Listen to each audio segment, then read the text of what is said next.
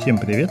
С вами подкаст «Так и будет». Я Даниил Дугаев. Мы обсуждаем будущее. Как мы будем жить завтра, какими станет через несколько лет мир вокруг нас, как изменятся привычные нам вещи и явления. Музыка, деньги, школы, медицина, искусство, одежда, космические ракеты. Каждый выпуск нашего подкаста посвящен какой-то одной теме, и в ней мы разбираемся с помощью экспертов. Людей, которые уже сегодня делают или изучают что-то новое, могут довольно точно предсказать, как выглядит этот миловимый мир будущего. Иногда, чтобы сверить карты, мы читаем отрывки старой и новой научной фантастики, а потом их обсуждаем.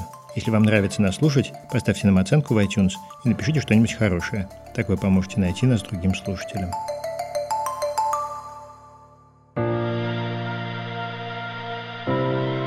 Партнер подкаста «Так и будет» во втором сезоне – Geekbrains. Это образовательная экосистема, с помощью которой можно с нуля научиться программированию, маркетингу, дизайну и менеджменту, то есть всем тем профессиям и навыкам, которые наверняка будут полезны в будущем. Сегодня у нас невероятно актуальная тема. Мы обсуждаем эпидемии будущего. Когда уже, наконец, человечество вымрет от какой-нибудь действительно ужасной болезни? Откуда эта болезнь возьмется из э, секретных подземных военных лабораторий или с метеорита, который прилетел из соседней галактики. Или обычный грипп по-настоящему наконец-то заматереет, и по улицам будут шастать зомби, кусаться, брызгать ядовитой слюной. У меня в гостях сегодня Павел Степанцов, управляющий партнер исследовательского агентства «Synopsis Group» и преподаватель факультета социологии Шанинки, и Андрей Летаров, доктор биологических наук, заведующий лабораторией вирусов и микроорганизмов Института биологии имени Виноградского Федерального исследовательского центра биотехнологии РАН. Павел, Андрей, привет. Добрый день, Даниил. Добрый день. А, сначала расскажите немножко о себе, пожалуйста. Чем вы занимаетесь и часто ли имеете дело со смертельными штаммами? Я занимаюсь в первую очередь социологическими исследованиями, да, поэтому э, в своей практике не то, что часто сталкиваюсь с какими-то вирусами и смертельными штаммами. Меня скорее в плане вирусов интересует, особенно в контексте последней пандемии коронавируса, интересовало то, как вирус и пандемия позволила нам посмотреть на себя в зеркало да, потому что вот ситуация пандемии, эпидемии очень хорошая лаборатория, которая позволяет обществу посмотреть на себя, понять, что мы про себя раньше не знали, как мы реагируем на какие-то экстраординарные ситуации, как устроены наши отношения с другими людьми, как устроены наши отношения с э, государственными и не только государственными институтами и так далее. Я встречаюсь в своей работе с патогенными и опасными штаммами не чаще, чем Павел, поскольку если бы я это делал, то скорее всего, стал бы фигурантом уголовного дела и был бы уволен с работы, поскольку для работы с такими штаммами необходимы специальные условия разрешения. А в основном я работаю с вирусами, которые опасны вовсе даже не для людей и животных, а в основном для бактерий. Это так называемые бактериофаги. Но, тем не менее, бактериофаги э, вовлечены практически во все сферы жизни бактерий и вообще жизни на планете, в том числе и в возникновении и развитии инфекционных заболеваний. Знаете, писатели любят э, рассуждать о том, каким образом вымрет человечество, и неудивительно, что тема смертельной болезни занимает э, на этой полке практически почетное место, уступая, наверное, полетам в космос и пришельцам, но существенно опережая, скажем, мальчиков с вживленными жабрами. Давайте для начала почитаем роман, который недавно лег в основу такого своевременного сериала, как «Эпидемия» Павла Костомарова, который недавно вышел на Netflix и, надеюсь, даст толчок развитию туризма в Карелии. Роман Яны Вагнер «Вон Гозера» 2011 года о том, как, по большому счету, все умерли от гриппа. И растянула, наконец, с плеч свое пальто и отдала его Сереже, а затем, наклонившись к ребенку и расстегивая на нем комбинезон, начала рассказывать. Не поднимая головы, ровным будничным голосом она говорила о том, как умирал город, лежащий в нескольких десятках километров отсюда, как сразу же после объявления карантина началась паника, и люди дрались в магазинах и аптеках, как ввели войска, и на каждой улице в начале и в конце стояли армейские грузовики, с которых военные в масках и с автоматами раздавали по карточкам продукты и лекарства, как соседки, которая иногда соглашалась посидеть с Антошкой на обратном пути от пункта раздачи продовольствия сломали пальцы на обеих руках, вырывая у нее сумку, и после этого ходили только группами по 8-10 человек, как перестали ходить автобусы и трамваи, на улицах остались только машины скорой помощи, и как их заменили потом те же самые военные грузовики, только с криво переклеенными, а после уже просто нарисованными краской крестами на брезентовых тентах. За заболевшими больше никто не приезжал на дом, родственники под руки выводили их из дома и сами вели к санитарным машинам, приезжавшим вначале два раза в день, утром и вечером, а затем уже только раз в сутки. Как санитарные машины перестали наконец приезжать совсем, и на подъездах появились объявления «ближайший пункт экстренной помощи находится по такому-то адресу», и люди сами на санках везли туда своих заболевших, а иногда и мертвых. Итак, э, может ли случиться, что мы все в результате вымрем от гриппа? Это вряд ли. Во-первых, надо понимать, что в принципе некая ситуация, чтобы какое-то заболевание убило ровно 100% популяции, случается крайне редко в живой природе, особенно в такой настоящей природе, а там, не в пробирке, не в виварии, по самым разным причинам. Таких строго доказанных фактов на эту тему очень немного, но можно говорить о предположениях, что исчезновение каких-то биологических видов действительно было вызвано массовой эпидемией среди них. Ну вот, например, о такой судьбе говорили о первичных лошадях в Америке, которые там жили до того, как их вторично туда завезли колонизаторы но в какой-то момент исчезли. Никто не, толком не понимает, почему, но вот одна из идей была, что там была некая эпидемия. Это вполне возможно, но это бы привело просто к тому, что животных осталось слишком мало, и они оказались там вытеснены другими видами и не смогли удержаться в этой нише. Э, человек же существо, во-первых, чрезвычайно прилипчивое, благодаря своему разуму он может закрепиться, начиная с минимальных каких-то количеств, и потом опять размножиться, и кроме того, очень многочисленные. Вот. Это я уже говорю с таких совершенно экстремальных позиций, если представить себе, что некоторая инфекция, с которой мы вот действительно вот совсем ничего не можем сделать, может существовать. Пока мы ни с чем подобным на протяжении своей истории никогда не встречались. Хорошо, но даже если человечество не вымрет, то запросто может быть отброшено на какую-то предшествующую ступень цивилизации, если верить, конечно, вот этим вот мрачным антиутопиям. Тут, мне кажется, Павел может что-то добавить, потому что и в романе там же на самом деле не 100% человечества умирает, там просто наступает конец жизни в том виде, в котором мы ее знаем. Видите, начинают люди ломать друг другу пальцы из-за мешков с продуктами, а потом в результате кстати, главные герои занимаются ведь тем, что спасаются из закрытой Москвы в Карелию, на маленький островок вот на этом самом озере. Что, Павел, вы можете сказать здесь? Это, мне кажется, как раз по вашей части. Мы недооцениваем вот эту ползучую и тотальную самовосстанавливаемость нашей повседневности. Да? То есть, например, если мы говорим о том, что если начинается какая-то массовая катастрофа, и люди превращаются в условных, не знаю, зверей, вводятся войска, и все ломается, это картина интересная с литературной точки зрения, но мне кажется, не очень реалистичная. Понятно, что делать какие-то прогнозы – это неблагодарное дело. Но если посмотреть на тот опыт, который у нас есть, даже по этой истории, вот начиная с марта по конец июля, мы прекрасно видим, как себя очень быстро восстановила повседневность и повседневные практики жизни. Речь идет о цикле реакции, цикле реакции сообщества на какой-то стресс, на какой-то шок. Да, первая реакция – это, безусловный ужас, страх. В какое-то время коронавирус пугал людей сильно больше, например, чем а, возможность, опасность заразиться, например, ВИЧ-инфекцией. Эта первая реакция создает попытку действительно дистанцироваться от происходящего. И условно можно подумать, что в этот момент общество, грубо говоря, сломается, что начнется э, гопсовская война всех против всех, мы вернемся из гражданского состояния в естественное, что каждый будет сам за себя и так далее и тому подобное. Первые несколько недель, может быть месяц, реакция действительно такова но потом повседневность начинает себя восстанавливать, и никаких машин с нарисованными крестами, никаких военных и никаких звезд не происходит. Хотя, что важно, страхи этого возникают. Страхи того, что все разрушится, они есть, и, возможно, они как раз инспирированы хорошей, на самом деле, хорошей фантастической э, литературой катастроф. Скорее опасность представляет то, что э, жизнь всегда очень легко возвращается в привычное русло. Как возвращение повседневности и нормализация ситуации приводит к тому, что люди начинают игнорировать какие-то совершенно оправданные меры, например, ношение масок, соблюдение социальной дистанции и так далее. Это, условно говоря, связано не с безответственностью, про которую так часто любят говорить. А это связано в первую очередь с тем, что нам очень легко нормализовать ситуацию и к ней привыкнуть.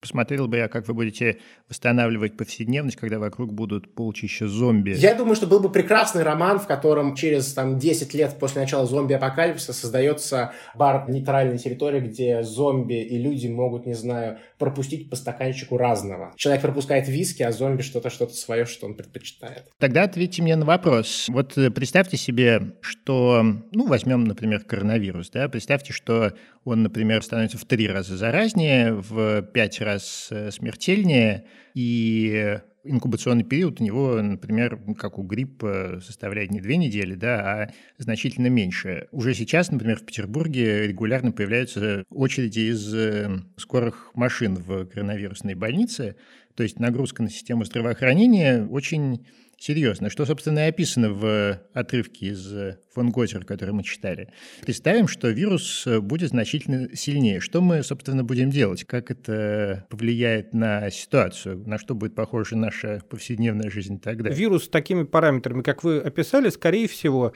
удастся локализовать даже быстрее. Если у него будет короткий инкубационный период, это прекрасно. Соответственно, тем меньше контактов от заражения до выявления, тем эффективнее карантинные мероприятия и так далее. То есть гораздо более опаснее был бы, например, какой-нибудь вирус, который имеет инкубационный период в 10 лет, вообще не вызывает никакие симптомы, а потом что-нибудь типа СПИДа. Ну вот, например, если бы СПИД распространялся аэрозольным путем, это была бы гораздо более серьезная история.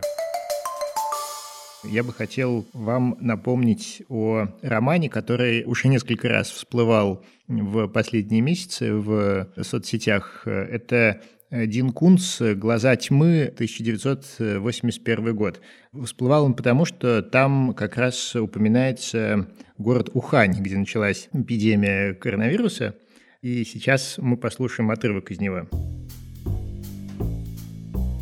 20 месяцев назад китайский ученый Ли Чен тайком эмигрировал в Соединенные Штаты и привез с собой материалы о новом китайском бактериологическом оружии. Новый вирус они назвали Ухань-400 по названию города, рядом с которым находится секретная лаборатория, где создали этот вирус. И по эффективности он в сотни раз превосходил все прочие микроорганизмы, разработанные в любом другом научно-исследовательском центре нашей планеты.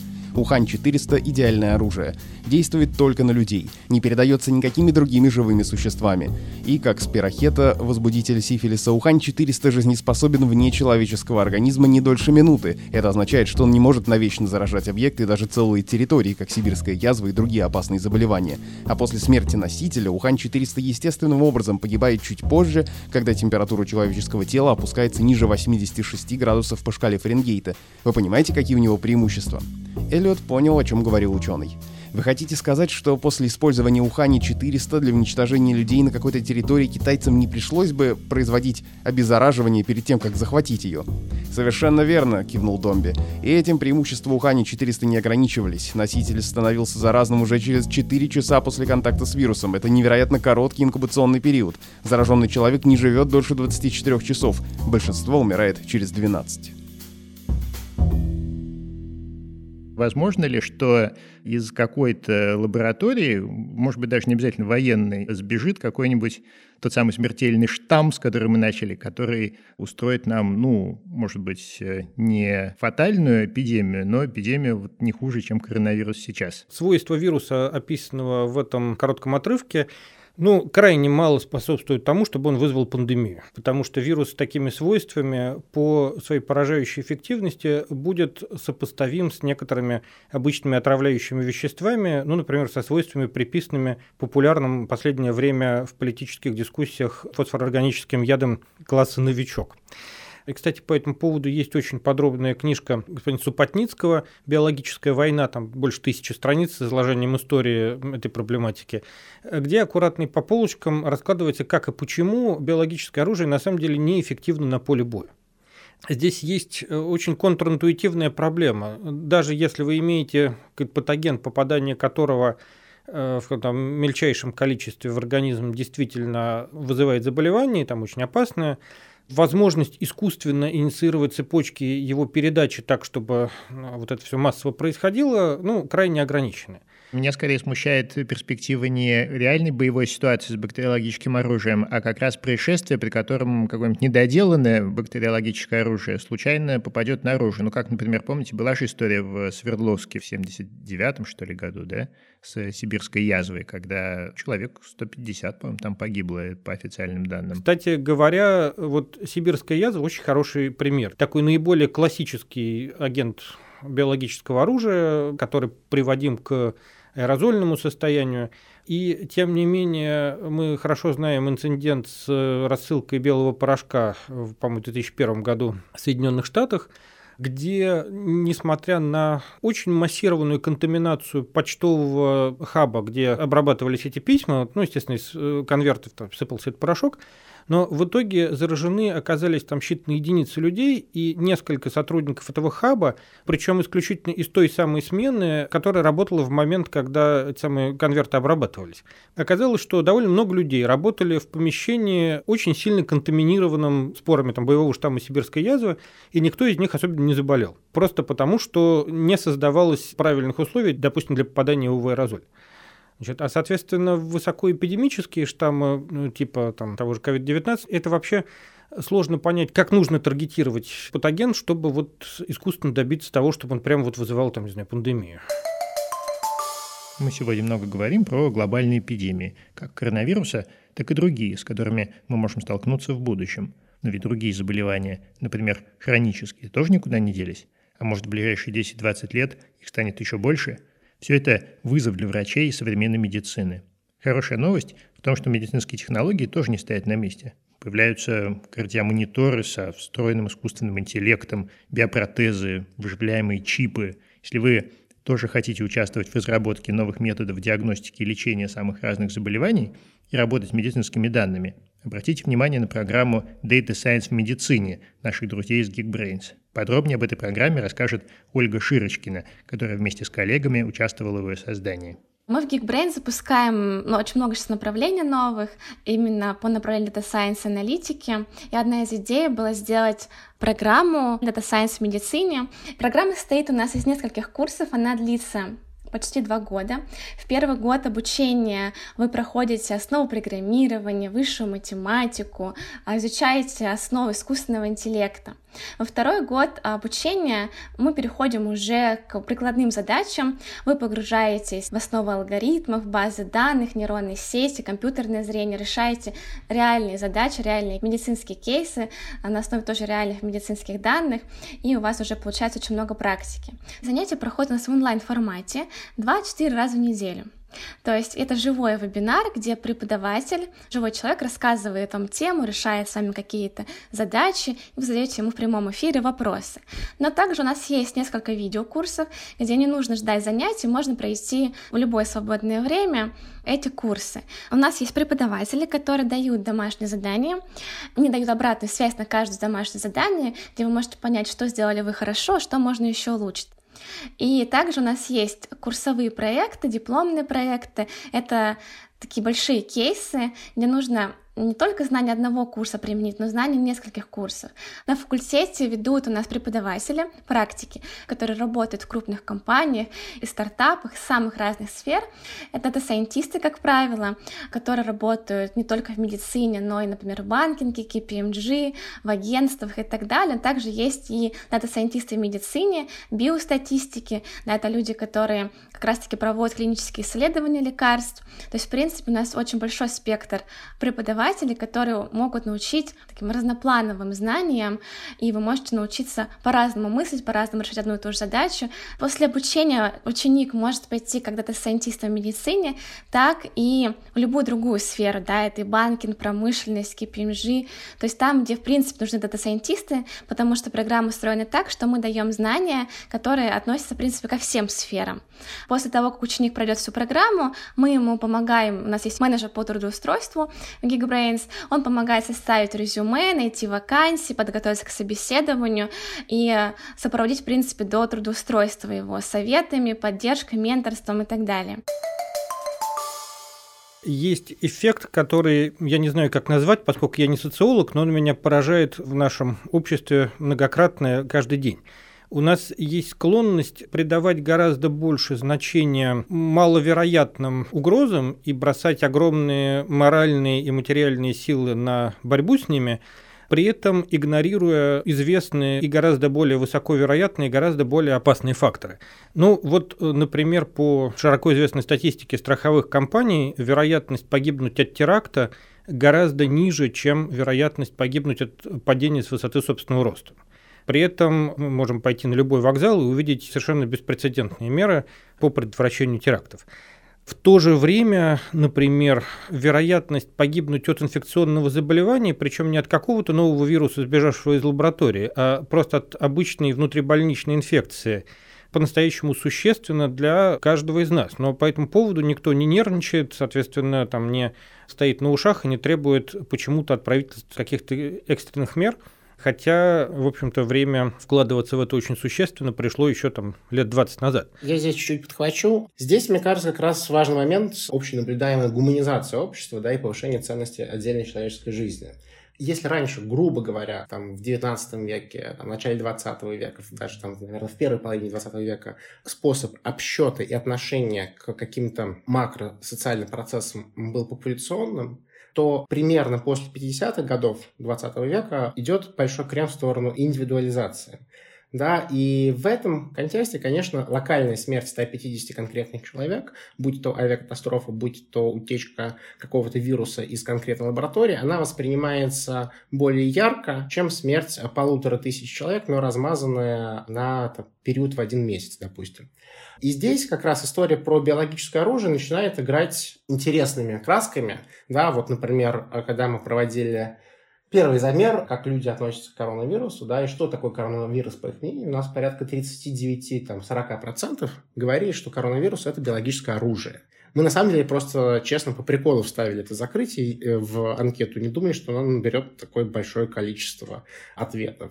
Вот. Но а, если подумать, то это вполне себе интересная объяснимая вещь, потому что метафора биологического оружия, она как раз находится на пересечении двух этих метафор. Метафоры популяционной и метафоры индивидуалистической. Метафора популяционной, понятно, да, что это риск массового заражения, речь идет о восприятии, да, что там начнется зомби-апокалипсис и начнется популяционный ужас. С другой стороны, она работает на современную метафору индивидуалистическую. И во многом, на самом деле, пандемия коронавируса считывалась в метафорике боевых действий концепция биологического оружия очень хорошо ложилась на вот это предельно распространенное восприятие того, что ситуация с коронавирусом – это ситуация войны, но войны быстрой и победоносной. Вот сейчас нужно немножко потерпеть, да, и потом мы очень быстро победим пандемию. Ключевая установка была связана с тем, что за счет карантинных мер удастся победить пандемию за 1-2 месяца. Это такие локализованные, быстрые боевые действия, а после этого, соответственно, а, мы 1-2 месяца посидим дома, потерпим, и после этого пандемия закончится. И вот то, что в социологии называется рефреймингом, да, сменой контекста, грубо говоря, восприятия, да, реформирование вот этого восприятия биологических процессов в процессы социальные приводит к тому, что наше восприятие чуть-чуть смещается. Да? Мы ожидаем, что есть четкое начало, четкий конец. Да? Что в конечном итоге коронавирус мог бы быть полностью побежден. То есть, в принципе, да, его бы не осталось в популяции, как, условно говоря, в принципе, после окончания войны на территории, не знаю, Советского Союза не осталось ни одного ни пленного немецкого солдата, грубо говоря. В литературе, как особенно про биологическое оружие, очень хорошо эксплуатируется рефрейминг, а восприятие биологических процессов как социальных. Да? Если эпидемия, то война. Если война, то оружие. Поэтому тема биологического оружия, на самом деле, она такая благодатная, потому что играет на структуре наших восприятий каких-то таких процессов. Едем дальше. На этот раз это самая старая книжка в нашем сегодняшнем выпуске. 69 год. Майкл Крайтон «Штамм Андромеды». Зимнее солнце висело низко, заливая холодным и безрадостным светом заиндевевшую за ночь землю. С места своей высадки они могли видеть улицу из конца в конец, серые обшарпанные деревянные дома, и повсюду лежали тела. Одни распростерлись на земле, другие свернулись клубком и застыли, словно скованные морозом. Стоун и Бертон переглянулись. На этот поселок обрушилась катастрофа, и теперь они обязаны узнать о ней все, что только возможно. Но у них не было нитей, за которые можно ухватиться, не было никаких отправных точек. По существу им были известны лишь два факта. Первый — все, по-видимому, началось с приземления спутника Скуп-7. Второй — смерть настигла жителей поселка с потрясающей быстротой. Если эту болезнь занес спутник, то ничего подобного в истории медицины прежде не встречалось. Они долго стояли и молчали, озираясь по сторонам, сопротивляясь ветру, который давил на их раздутые скафандры. Если не военная лаборатория и не штамм гриппа, который вдруг мутировал, откуда еще стоит ожидать атаки. Вряд ли из космоса, хотя, с другой стороны, почему нет? Может же упасть метеорит с э, какими-нибудь внеземными бациллами. Но, может быть, еще откуда-то, может быть, из моря что-то возникнет. Начнем с метеорита. Надо сказать, сейчас у нас вообще, в принципе, не очень много успехов в поисках внеземной жизни, поэтому откуда именно должен прилететь такой метеорит, сказать сложно. Хотя э, чисто теоретически это интересный сюжет, потому что мне, как биологу, было бы любопытно посмотреть, вообще в принципе ли возможен патоген, основанный на каком-то совсем другом типе жизни, и с точки зрения взаимодействия с организмом, и с точки зрения взаимодействия с обществом, поскольку все патогены последнего времени, вот включая наш любимый SARS-CoV-2, это, в общем, понятная штука, и мы имеем очень хороший арсенал методов, которые говорят, с какой стороны к нему подходить, что там, в принципе, возможно, чего точно не может быть. Большинство вирусов, таких как грипп, всякие эти сарсы, мерсы и даже эбола, это все вирусы, которые перешли к нам от каких-то вполне себе позвоночных животных. В большинстве случаев можно понять откуда. Такие ситуации будут возникать и впредь, никуда мы от них не денемся. Если мы говорим об опасностях более реальных с точки зрения холодного разума, там, вероятности смерти конкретного гражданина, то тут я целиком бы поставил на бактерии. Мир бактерий очень разнообразен, и в результате там, разных причин мы сейчас часто сталкиваемся с патогенами, о которых там, 20 лет назад просто вообще никто ничего не слышал. Там из последних сказать, новостей распространения каких-нибудь штаммов клепсиел гиперзащищенных от иммунитета. Там, капсулой. Их пока мало, но в принципе с ними ассоциированы инфекции даже вне больничные, причем очень тяжелые, с каким-нибудь там абсцессом в печени. Например, у человека исходно относительно здорового. При этом, к счастью, пока большинство таких штаммов не очень резистентны к антибиотикам, но это вопрос времени, потому что другие клепсиелы замечательно приобретают полирезистентность, и мир так называемых супербагов, бактериальных чисто, вот он стоит у нас с вами на пороге, это вот тот самый зомби-апокалипсис, который мы можем увидеть завтра. Вот вопрос, кстати, совершенно технические. Э, бактерии, которые побывали в космосе, вернулись на Землю, они жизнеспособны вообще? Они могут как-то видоизмениться, мутировать, напасть на крестьян, которые пришли вскрывать капсулу, которая упала в поле с парашютом? Ну, многие бактерии, которые побывали в космосе, естественно, жизнеспособны. Те же космонавты не возвращаются с э, дисбиозом как правило. Соответственно, такая вот обычная космическая биология – это старая область, ничего там особенно страшного с ними не происходит. Ну, конечно, они мутируют и там, но они и на Земле замечательным образом мутируют. Вот. А что касается крестьян, знаете, после того, как э, в той же Корее принимались специальные усилия американской армии для того, чтобы попробовать этих крестьян заразить, разбомбив станцию очистки воды, и одновременно забросив там, в резервуар, в которых происходил там, забор воды для всяких нужд, пакеты из соломы, в которые были завернуты моллюски, э, зараженные, по-моему, возбудителем холеры. Э, вот вся эта сложная операция и с ударом обычным оружием и бактериологическим привела к смерти двух человек, крестьян, которые нашли эту самую упаковку с моллюсками, которые оказались съедобны, они ее съели. Действительно заразились и умерли бедные очень сложно представить какую-то угрозу, которая глобально изменит нашу структуру повседневности, да, то есть, ну, наверное, единственное, с чем мы, слава богу, не сталкивались, но то, что описано в разных там фантастических произведениях, там и художественных, и кинематографических, да, это ядерная война, но, возможно, вот это то потрясение, которое сильно изменит структуру отношений.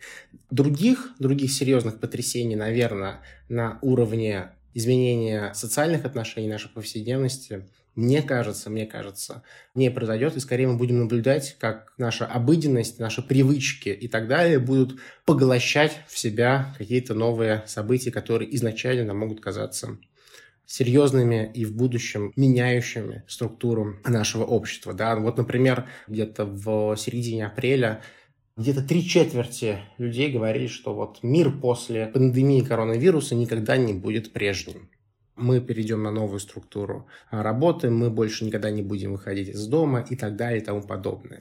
Ну, в конечном итоге глобально ничего не поменялось, да, но мы не будем всерьез считать изменениями то, что мы стали носить маски, опять же, не все, и дистанцироваться. Нет, все вернулось обратно. Так, ну давайте последний отрывок послушаем как раз про то, как ткань повседневности рвется. Макс Брукс «Мировая война Азии», роман 2006 года, как раз про зомби-апокалипсис.